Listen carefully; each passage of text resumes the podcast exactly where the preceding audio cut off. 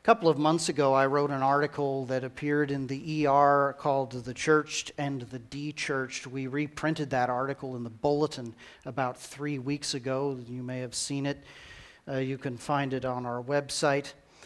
Uh, in that article, I pointed out the, the bare facts that we have been talking about for the last month, and that is that uh, we are uh, one of the most de-churched regions in the country. That Chico Redding has lost about 41% of people who had at one time a pattern of church attendance but have dropped out. In this article, I, I painted the picture of why. What do I hear from people who have dropped out of attending church but who feel called to come back? One of the things that I hear most commonly and that I wrote about in the article is the fact that people don't feel safe at church. Churches become cesspools of gossip and slander. And people have felt that their reputations have been compromised in churches, and uh, uh, that has very often uh, led them to leave churches. So, uh, one of the, the points in the article was I hear from de-churched people that churches need to be safe. That week I got an email. I want to read this email to you, or portions of it. I read your piece in the Saturday paper about the churched and the de-churched, and to keep it short and simple, I could not disagree with you more. It seems to me that you are asking the true God fearing Christians to buffer their beliefs to accommodate the world. There are no safe spaces. There is only the truth or a lie. There is only right or wrong. He goes on uh, later. Um, in this email, he says, I think we need to preach God's word, including the parts that make people run for safe spaces. There are none.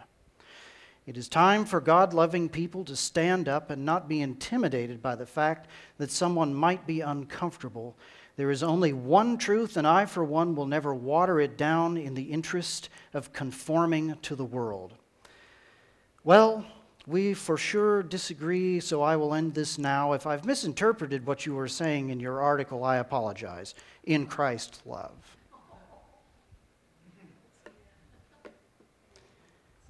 If you want to know what I am talking about that drives people away from the church, if you want to know what it looks like for us to not have regard for the offended brothers and sisters and not take them seriously. If you want to know what the shame of giving the answer before you've heard the matter looks like, if you want to know what it is uh, to handle things unwisely, that email is Exhibit A. When I said in that article that churches should be safe, and said specifically safe from gossip and slander, I'm summarizing large chunks of the New Testament. These are the commands of God.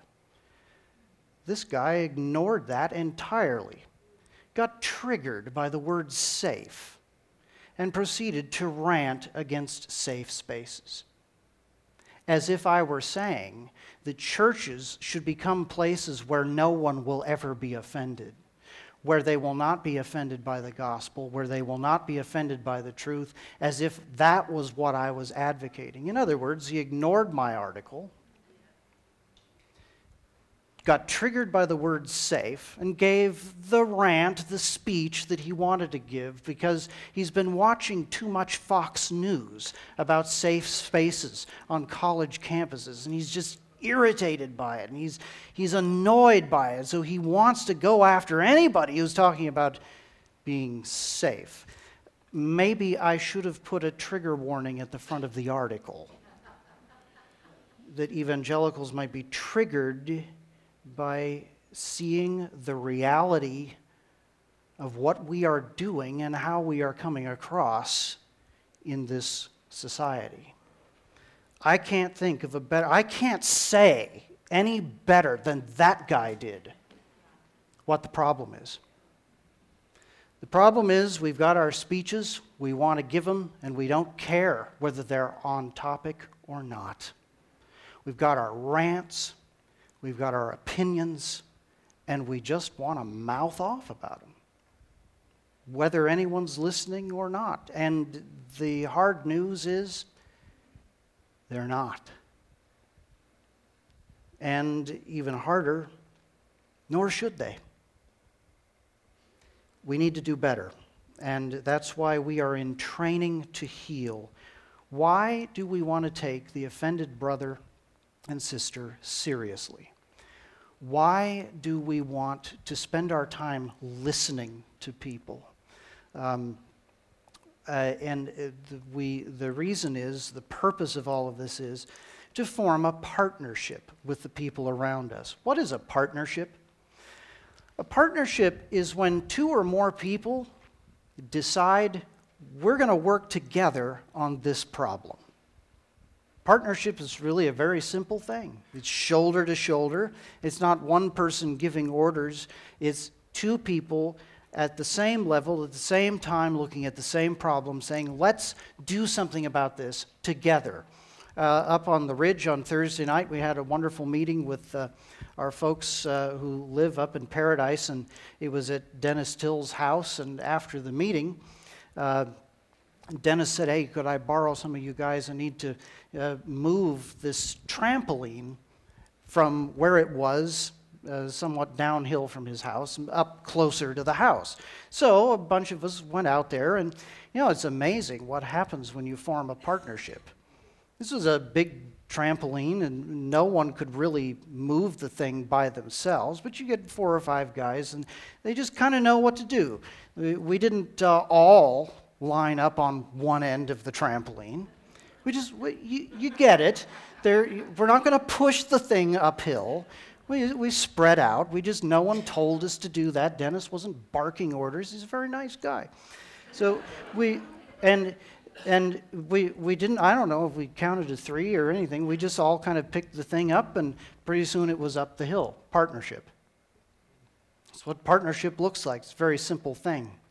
Just working together about a common problem. Now, suppose, uh, suppose we got out to that, that uh, trampoline down the hill where, where it was set up. And suppose one of us had said, Dennis, you never should have set the trampoline up down here in the first place. If you had set it up in the right place, if you had thought ahead, we wouldn't have to go down here in the smoke and the 100 degree heat and move this thing. In other words, if, I, if, if we engaged in recriminations for all of the evil that Dennis had brought on our lives that night, uh, then, uh, you know, where would we get? We would spend all our time arguing about where the trampoline should have been set up, not partnership. How are we doing evangelism today, friends? Partnership or not partnership?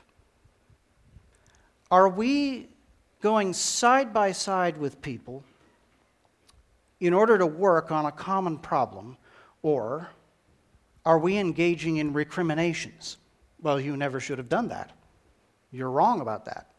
You never should have uh, participated in the lifestyle you're in. You never should have done these things. Uh, which tone are we in here? Partnership or non partnership? What we're striving to do in this series is train to heal. And that means moving from standing over people to standing beside them and partnering with them about the issues in their life. I say it this way because healing is a cooperative art.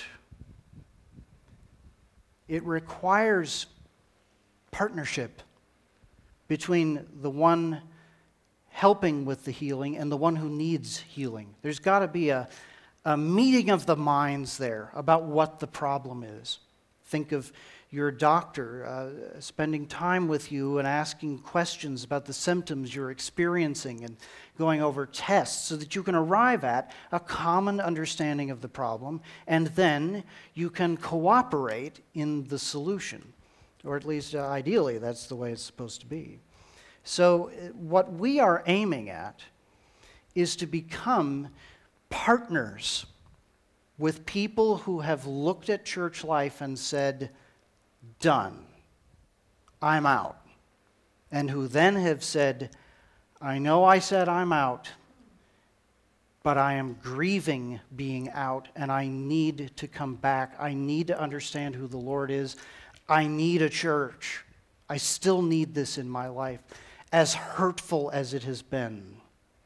If we can form partnerships with those folks, then we're doing our job. I've given you a tool this morning to start some conversations. Some of you have already started these conversations. Uh, somebody was telling me this week about uh, talking with a professional in, in his life, uh, uh handles retirement or something, and telling him about the church and different things. And uh, it, it opened up a whole conversation about the man's history of going to church, why he goes to church infrequently, if at all, and all of these kinds of things. Just very simple kind of conversation opening that up. The tool we've given you this morning is an invitation to the sermon series that begins next week. And the title of the series is Watering Hope. We've got hope in Christ, but it's in dry places, it's in hostile places. Our hope struggles. We struggle to keep up hope. We need to water it. How do we do that? How do we grow in hostile places where you feel like the people in your life are against you or the government is against you, or some uh, the economy is against you, whatever it may be, can you grow in those circumstances? We're going to say yes, we can. We can grow by the power of the Holy Spirit. I'd like you to take this invitation and say, hey, we're going to start talking about this. I'm not sure everything the pastor's going to say, but I'm interested in this. Maybe you would be too. Would you come with me? And talk about hope. Talk about how hope is threatened in your life and the difficulty you have in nourishing it and watering it. See what conversations and what partnerships might emerge from just that kind of an opening. What we're going to talk about this morning is the challenge that is in front of us, the challenge ultimately of saying the right words to someone who needs healing. Let's assume that we've done a lot of listening. Let's assume that we've formed a partnership with a person. That person knows you're on their team. You're for them, not against them. Because they've experienced your patience and your generosity and your kindness. And in the context of that, you've formed that partnership where you're saying, yeah, we think we underst- we, we've got some understanding of what the problem is here. And so let's work together toward healing about this problem in your life or toward this goal, this aspiration in your life. It may not be a problem at all. It may be something that they want to see happen in their life as an aspiration. Whatever it may be, let's assume that we're doing all of that.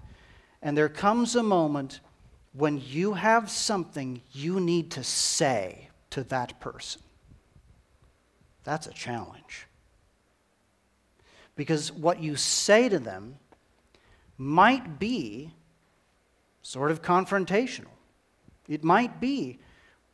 Uh, a, a calling out of a belief that they have about God that is not true. It might be identifying something that you see in their life where you're, you're hoping, praying, I've earned the right to say this thing about what I see in their life. That's a challenge. It's a challenge a lot of times we don't want. And it's a challenge that uh, we would rather take up on Facebook or our medium of choice for venting our opinions instead of dealing with actual people. Because when you're dealing with an actual person, you can't just mouth off. You can't just give the rant that, that you, want, you might want to give.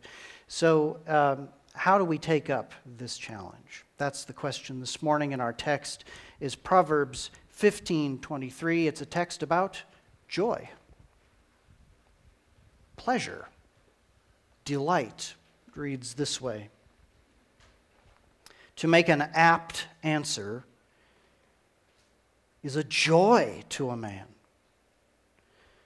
And a word in season, how good it is. That's a challenging proverb. We're going to look at it in detail. Then we're going to jump to the New Testament. We're going to go to Ephesians chapter 4, and we're going to see how Paul takes the very same directions and gives those directions to us in the context of what Christ has done for us and what he has called us to do in the world. So, um, already got some questions, so let me pause here and see what we've got.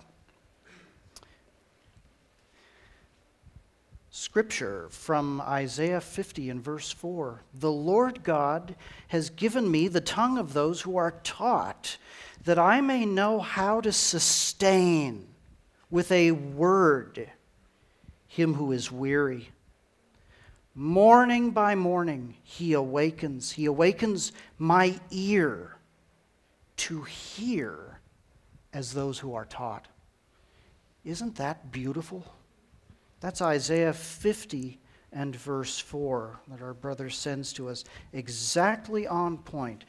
We want to sustain those around us who need healing, sustain them with a word question Would you say that the person who would counter your idea of partnership evangelism, what would you say to this person uh, if they say, Do not be unequally yoked with unbelievers? For what partnership has righteousness with lawlessness, or what fellowship has light with darkness? I would say that uh, Paul is talking in 2 Corinthians to Christians, believers who are seeking to join their lives with unbelievers, both in marriage and in joining with false teachers. And so I would say if the issue is, are you going to build your Christian life on falsehood or truth? Then I would simply underline what Paul says and preach it, and as best I can, argue for it. There can be no partnership that way. But the same Paul says to churches, reminds them of what he was like when he was with them before they were saved. You know what, he, what image he uses? I was among you like a nursing mother I believe is the image he uses in 1 Thessalonians. Um, he talks in 2 Corinthians, the very same context as that passage. He talks about we, motivated by the love of Christ, we appeal to you, be reconciled to God. This is an appeal from alongside. It's another word for encouragement. And so Paul, um, Paul would agree with me, uh, basically, uh, is the way I would put that. Just to keep it short and sweet. Good questions. So let's talk about Proverbs 15 23. To make an apt answer. There's an old word, apt. What does it mean? Have you ever listened to a singer and you, you come into a place or you switch on the radio or the iPod, whatever it may be, and that song, that melody that voice, the lyric, the delivery just hits you right between the eyes. And you say, That's me. I recognize that. And there's more there than just hearing the lyrics and saying, Yes, I understand what this singer is talking about, and I see, I make the equation between what is described in the lyric and my life. No, that's not what's happening there. When you're listening to a song, it's the whole emotional package that hits you because the singing is just it's so in tune. It's delivered so well. The words are crafted and formed so right. And the whole atmosphere of the song is so apt that it hits you and you say that's me. There's joy and recognition and comfort in that. That's what it means to be apt. There's just this recognition that this is what I needed to hear at this moment, right now. What is it to be apt? It's like keys. A key goes into the lock and it turns and it opens the door. Why? Because that key was very precisely cut to fit that lock, not a bunch of other locks. It doesn't fit all the houses on the street, or it shouldn't. If it does, it's a tool for something else. If it's your key, it gets you inside a specific place, and it was cut precisely to do exactly that. That's what it means to be apt. You're talking with someone, you're wrestling with a problem, you're going through it with them, and all of a sudden the light bulb goes on, and it's like you have the key, and where you were shut out from solving that problem, someone says something, and it is so right, so to the point, so exactly suited to the situation and the individual that the problem opens to you because it's been unlocked. That's what it means to be apt. Now, this says that to make an apt answer is a joy to a man. That's deeply true. When you're in the situation where you're the one who says those words, and everyone in that situation says, That's what we've been missing. That's what we needed to hear. This unlocks the situation. When you're that person, you feel a welling up of joy, satisfaction, worth, vitality. The relationship that you have with that person or the other people in the room, it deepens, the trust deepens. People start talking more, they start making new connections. Joy. To give an apt answer is a joy to a person. Now, you can tell when people are talking what gives them joy. Sometimes it is their goal to wound. And to wound someone gives them joy. You can see it. They physically change when they see that they have wounded someone that you can see that they feel suddenly empowered. They feel suddenly that they've got charge of things and all is right with the world because I'm on top now. You see how perverse that is? You can see it on TV. You can see it in the way people talk to each other, the way they argue with each other. You can see and hear what gives them joy. Here's my question to you What right now in your speech with other people gives you joy? What makes you feel like you're walking on air? What makes you, what, what gives you that feeling, I have value in this situation? I bring something to the table here. Where is that joy coming from?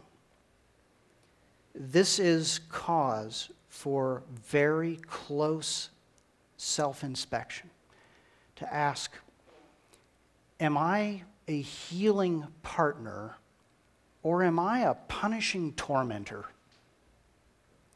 And, you know, the, the way we've described this series is straight talk about evangelism.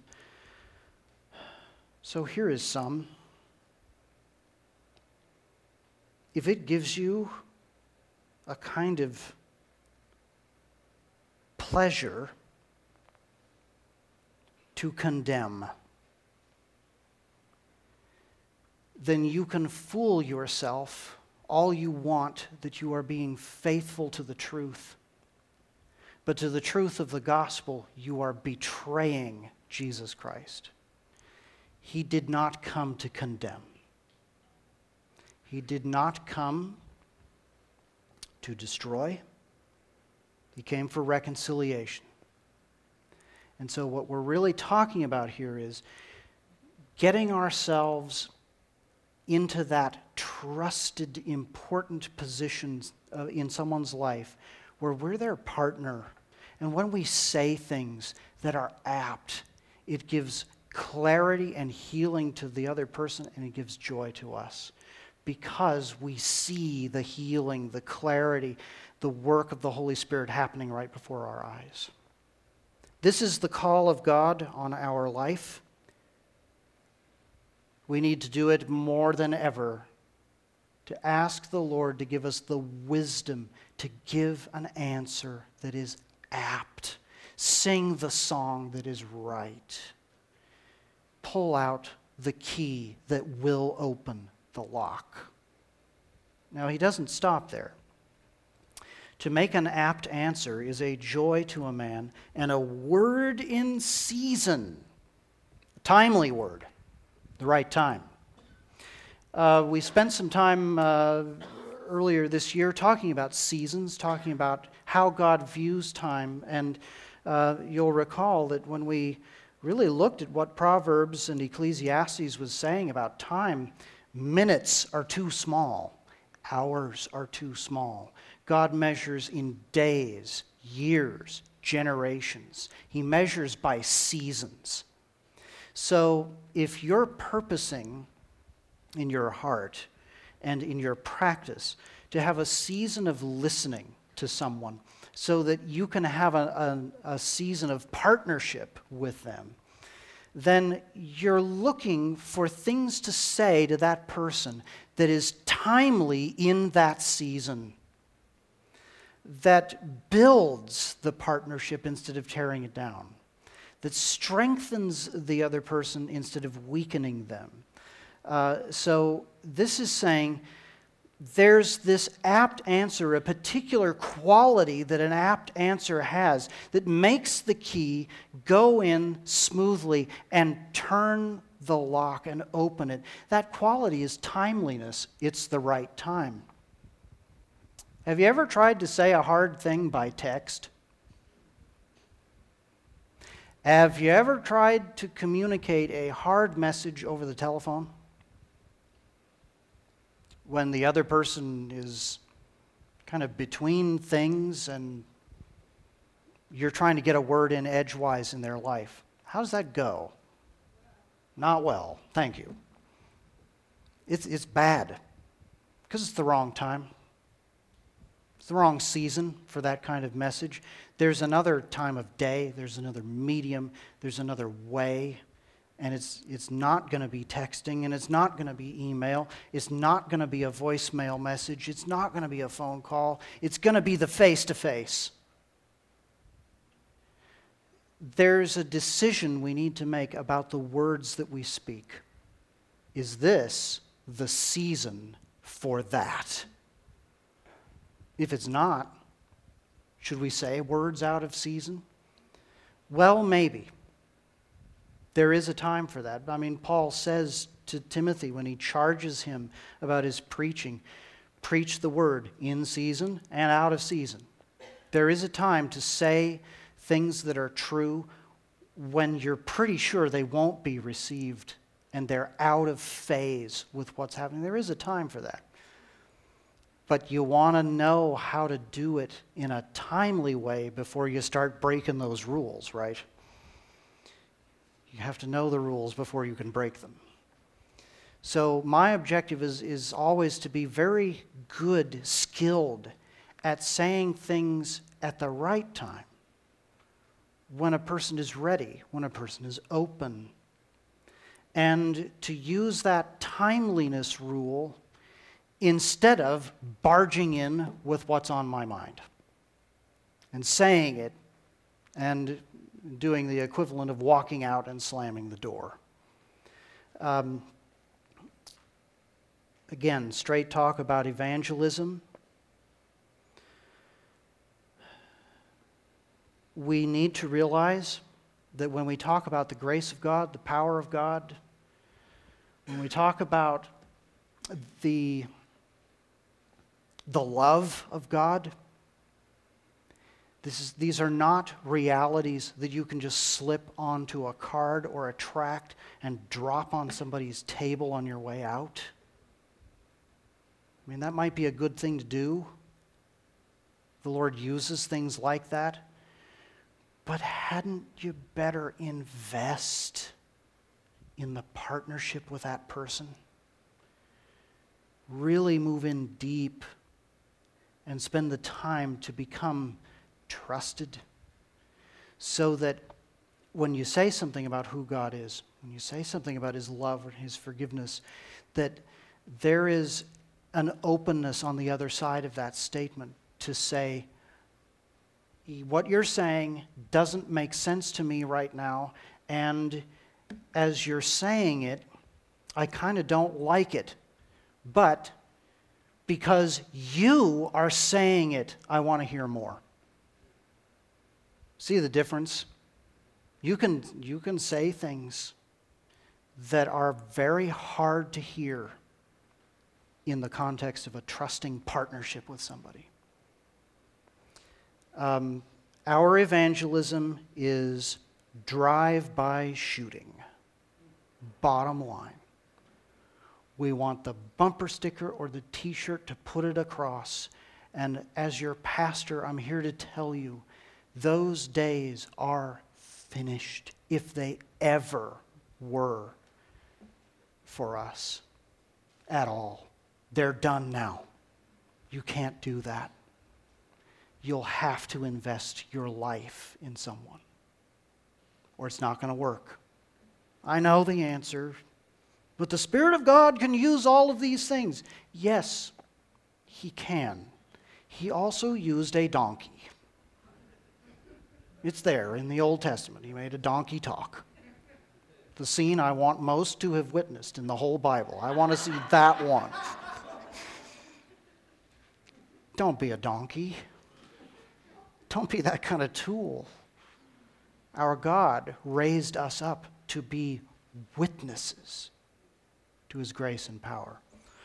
So, timeliness, a word in season, that timely word, how good it is. You may be filling in how sweet it is. It's not the same thing. Think about that word good, especially in the context of the scriptures. Dennis was taking us through uh, the first chapters of Genesis this morning in, uh, in the Life Builder class. There's a word that keeps coming up in Genesis chapter 1. You know what it is? Good. God created the heavens and the earth, and He said, Let there be light. And He separated the light from the darkness. And He saw that it was good. Good for what? good for life, good for sustaining life, for being fruitful and abundant. So then God does all sorts of other things. Day by day, he creates more, he shapes more. And each day, he looks at what he had done and he says, God saw that it was good. It's going to sustain life. It's going to build life. It's going to nourish. It's going to create abundance. That's what that word means. So he comes to the human beings. He makes male and female in his image, blesses them, and says, You are like me in the creation. You are stewards now of everything that you see in this garden, and you are to extend this garden over the face of the whole earth. Be fruitful and multiply. And God saw that it was pretty good, very good. Very good. What does that mean? It means the goodness, the abundance, the fruitfulness, the effectiveness, the nourishing that is going to come out of this is going to be intensely good.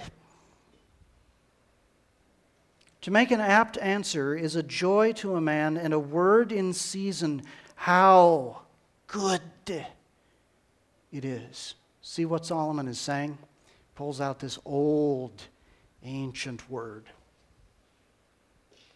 A word about flourishing. And so, this apt word is a life giving word that encourages, nourishes, feeds, waters, that um, gives and conveys life, brings clarity and light where there's darkness. That's what this word does. How good that is. Have you experienced this? Where someone says in your life something that is the apt answer, the key, the song at the right moment, and they say that word, and all of a sudden there's a kind of flourishing and fruitfulness that comes out of that. Have you experienced this? You're awfully still. Can I put it to you? This is a human need. Good words, apt words. It could be that what we do as evangelism is sharing the gospel in drive by fashion or in critical and condemning fashion. Maybe we do that because that's all we've ever experienced. So, like with everything we've learned about wisdom in Proverbs, wisdom may be heart change at a very deep level where we approach the people around us differently because God suddenly shows us there's this other way to talk and be spoken to and receive good. And it is not the way of death and condemnation. Look at the Proverbs around this one very quickly in chapter 15, verse 1. A soft answer turns away wrath but a harsh word stirs up anger.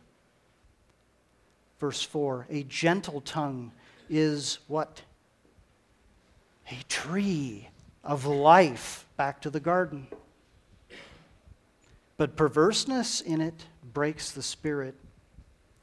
Look at verse 18. A hot tempered man stirs up strife, but he who is slow to anger quiets contention. And um, verse 28 the heart of the righteous ponders how to answer. Isn't that wonderful?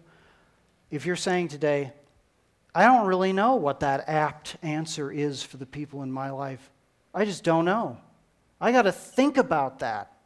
I can't make a quick decision about what to say to my kids or to my spouse or to my coworker. This is I got to think about this. You realize what this is saying? That's righteous. The righteous ponder how to answer. But the mouth of the wicked pours out evil things.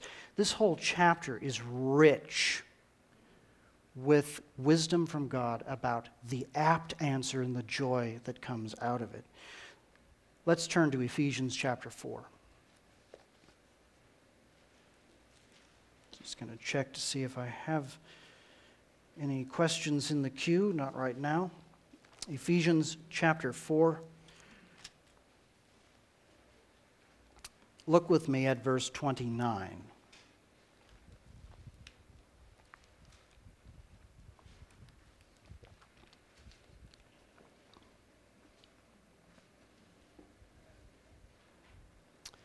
Ephesians 4 29 to 32. I want you to look at how Paul describes our speaking and the purpose of it. As we've been training to heal, the challenge in front of us is to speak words that go right to the heart of Christ's purpose for who we are and why we're here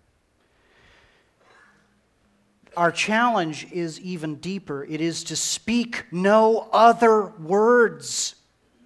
No other words. But those that go to the heart of Christ's purpose for us and for our witness here in this time and place. Verse 29 of Ephesians chapter 4 Let no corrupting talk come out of your mouths. Corrupting so that's going to be talk that encourages people to sin, talk that is uh, riddled with foul jokes, foul language. Uh, that's going to be talk that is uh, filled with false teaching, perhaps. Well, maybe. Why don't we let Paul define what he means by corrupt talk? Let no corrupting talk come out of your mouths, but only such as is good for building up. You realize the implication of what he's saying there? If it is not good for building up, then it is corrupting kind of changes the way I think about corrupting talk. It's not just about not using four letter words, it's not just about not using uh, coarse jokes or any of the things that we normally think about as corrupting talk. What he's saying here is if it doesn't build the person you're talking to, then there's only one other thing it could be doing, and that is tearing them down corrupting them, eating away at their strength, eating away at their understanding of God's grace, eating away and undermining their understanding of light versus darkness and truth, truth versus falsehood. If it isn't building them up, Paul says, it's tearing them down. So let nothing corrupting come out of your mouth, but only what is good for building up. This is uh, another word for edification um, to edify each other is not to make one another feel good, uh, it is to add to, supplement, build up. Uh, when, when you build a house or a building, you make it taller and you make it stronger and you, you make it able to bear more weight. You increase the size and strength and power of that building. So Paul says, say the things that increase the strength of the person you're talking to. Well, only if they're Christians. If they're non Christians, you can tear them down. What? What is he going to say here in chapter 5, a little bit later at the end of verse 8? Walk as children of light where? In a dark world that doesn't know Jesus Christ. So, are we to do these things internally for other Christians and build them up? But, you know, if they're not Christians, we can, uh, we can let them have it. Well, it, what bothers me is that that actually is the way many times we function. We build one another up in the safe space of a church, and we let the world have it outside. So, this is saying the way you give witness to Jesus Christ is when you come to someone, you, you ponder how can I answer in a way that is going to build up their strength toward God? That will build up their understanding and their ability to apply the grace and love of Jesus Christ. So that's not just about saying true things to them, that's about relating to them with truth, fidelity, and love. That's the truth in love paradox here. So, um, second thing that comes out of this is focus. We've got to frame the issue that we're talking about. Let no corrupting talk come out of your mouths, but only such as is good for building up, as fits the occasion. Remember that key going into the lock. Why, Paul? Why should we do that? That it may give grace to those who hear. Grace, that's the issue. The grace of Jesus Christ. What is that? The fact that He paid for our sins. My sins and your sins. That's grace. The forgiveness of sin that is free. The ongoing work of, of God in us by His grace to make us like Him when we're resisting Him and pulling back from Him. He does not leave us even then grace. So, the words that we say to people, according to Ephesians, the apt answer we're to give is the answer that strengthens people in the grace of God.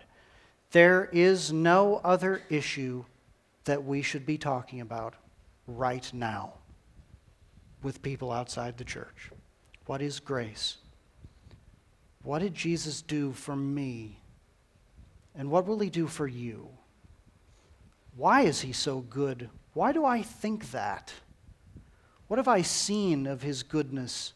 How have I been built up in the grace of God? Here again, it could be that one reason we're not giving that out to those who need it is we don't have it. We haven't experienced it. What we've experienced is tearing down. And if that's the case, then the way this turns around is God gives us a fresh experience of the grace and strengthening power of God to build us up through our fellowship together. If we experience that, we won't want to take anything else out. But you see how quickly the frame gets twisted if we start talking about political and cultural issues instead of dealing with the person who's right in front of us. If we give the speech about safe spaces instead of dealing with the person who's right in front of us. If we if we give out self-indulgent opinions instead of giving the apt answer. What is ahead of us? If there's any joy out of that, it's self indulgent joy Instead, if we're framing the issue as the grace of God, then the joy that comes out of that kind of apt answer is um, the kind of joy that Solomon is talking about in Proverbs. Okay, there's one more. Have you ever noticed this? That he goes directly from talking about what comes out of our mouths in verse 29 and verse 30, he goes to talking about the Holy Spirit. Ever notice this? Only say what will build up as fits the occasion, that it may give grace to those who hear. And, what does and mean? It means, in connection with what I just finished saying, in addition to that, I want to add this about what I was just saying. That's what and means. And do not grieve the Holy Spirit of God.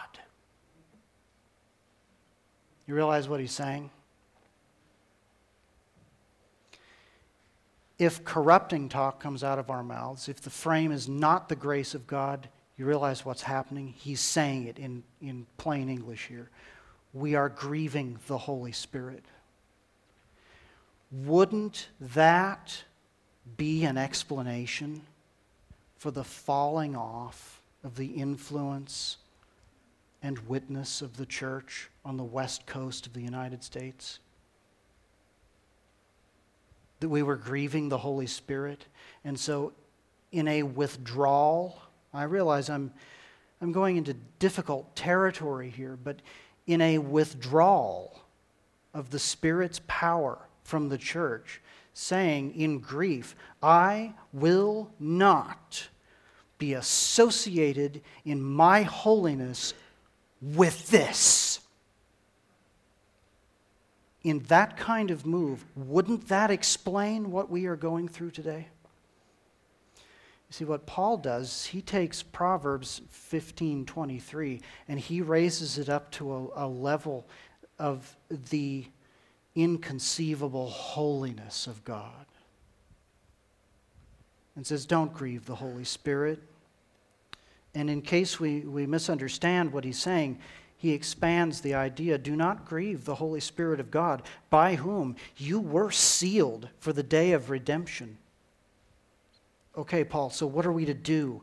Let all bitterness and wrath and anger and clamor and slander be put away from you with all malice. Malice. Wishing evil against people. That's what malice is. Slander.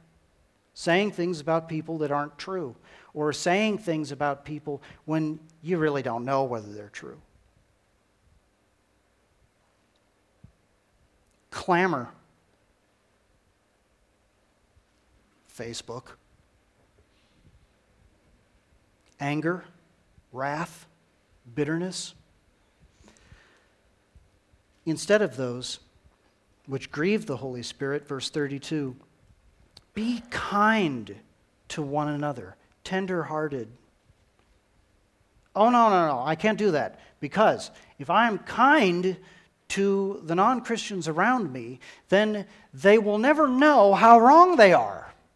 My job is to be that forehead of brass, you know, that, that God gave Jeremiah. And I'm to be that confrontational prophet who has a license to be rude. And I'm supposed to say these things that wake them up to how bad they are. Listen. Do you realize that we actually have a partner? In evangelism. It's called the Holy Spirit. To work in kindness and tenderheartedness is to work with the Holy Spirit in the mission that He cares about more than we. James said it the wrath of man will not produce, does not produce the righteousness of God. So, be quick to listen, slow to speak, and slow to anger. That's the way James puts it. Here, the motivation is very simple be kind to one another, tenderhearted, forgiving one another, as God in Christ forgave you. Church, do that so that you will walk as children of light and not children of darkness. Because the world's already dark, it doesn't need any more of that. It needs the light of Jesus Christ.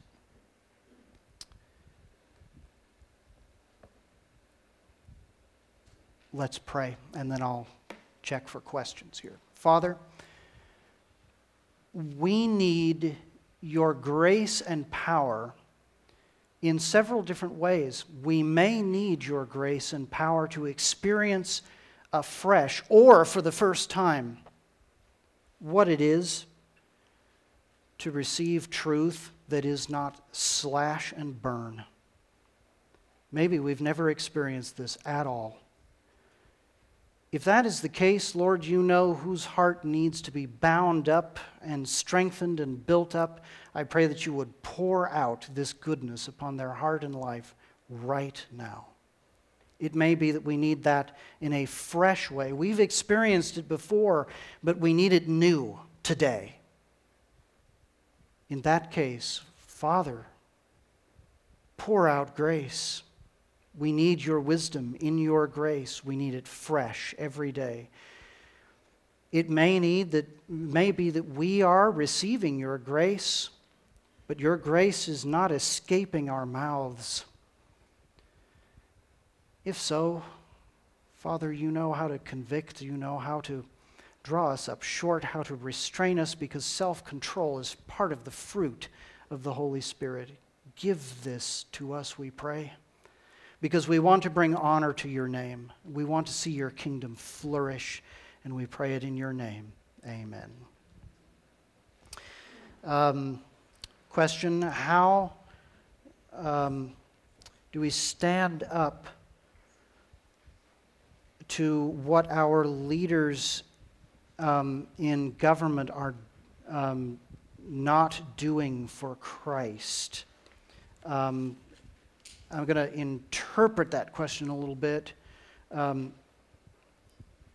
um, I'm not sure precisely what that's saying, but how do we stand up when we see things that are wrong um, going on? I think you can't fail if you take the approach of, of um, building up real people under the oppression of sin. In other words, if you go on to talk about an issue and you never get off the issue to how that real person in front of you is affected by this issue, um, then I think we're just uh, giving empty speeches. But the minute we say, okay, there's an issue in our culture, we all know that, but let's talk about you. Where are you in relation to the grace of God? If you, you make that switch to having regard for the real individual right in front of you, especially when they disagree with you about an issue, you will reach their heart. More often than not, you'll form a partnership. Um, so that's a, a very good question. By no means are we saying, zip it, don't talk about anything that anybody's going to disagree with, never murmur against anything, never express what you really think. No, we're just saying people first. Address the person, build them up, keep the focus on the grace of God for that individual. Um, there is a way your body can support gentleness. Keep your palms up as you speak to people. It promotes grace. Palms clenched is the defensive stance. Body language matters. Is very good advice. And so, one of the things you might need to do is to think about and become sensitive to when is my posture changing in a conversation? That will tell you what you're feeling, even if you're not conscious of it. I use this kind of stuff all the time because it helps me keep, keep straight here. Oh, this is wonderful. Our sister sends us Romans 2 4. The goodness of God or the kindness of God leads us to repentance. Check out Romans 2. Um, okay, we've got a couple more here. I appreciate your patience with this. Lots of good questions coming in. What do we say to a person who thinks uh, they are good on their own? No need for help or love. Um, very good question. You can take one of two approaches. You can insist you are not good. So I will now tell you all the ways in which you are not good. Or, so I'm not recommending that you do that. It's the opposite of the apt answer. Or you can say, what you want is to be good. You clearly value it, and it's important to you. But let me ask you something. You mentioned in this area that we should be good stewards of the environment, let's say. Isn't stewardship bigger than just the environment? Isn't there more that we are stewards of? What does it mean to be a steward? Who are you accountable to if you're a good steward of the environment? Isn't there someone standing over that environment to evaluate your stewardship? What could you tell me more about this? You see what I'm doing? I'm asking them a question about an, a problem or an inconsistency that I see in what they're saying. And you, very often, if you present an inconsistency of that kind, and you might be able to think of better ones, then you can work on those inconsistencies together. I use this constantly. Just to say, well, I agree with you about the nature of the problem, but I, I do see the problem as a little bit bigger than what you're describing. And then so you talk about those bigger issues. Um, that way, you're following Paul's example on Mars Hill, Acts 17. I see that you are very religious. You value these things. You have all these gods. You have much piety. But you say you don't know this God. Let's talk about that one. Okay? That's all he did there. And uh, it was a powerful example. Drive by shooting. Um, a simple bumper sticker does not always mean that you're preaching or shoving God down someone's throat. It can also be an encouragement to another, maybe a smile or a simple reminder. It can be good. So I hope I can be an okay Christian believer and keep the bumper stickers. For sure. Um, the, what I'm suggesting here is that bumper stickers, they may open up conversations. More likely, they will shut them down. Because of just the nature of a bumper sticker. All you got, one phrase, an attitude being put out there. And maybe they size you up and say, well, I'm not going to talk to that person. Um, it, it's, it's not a done deal. A bumper sticker or a t shirt could shut down as many conversations as they open up. But in saying that, I, I would not say that they are useless or any of those kinds of things. Um, they could be, but be careful. It's not, uh, not a done deal.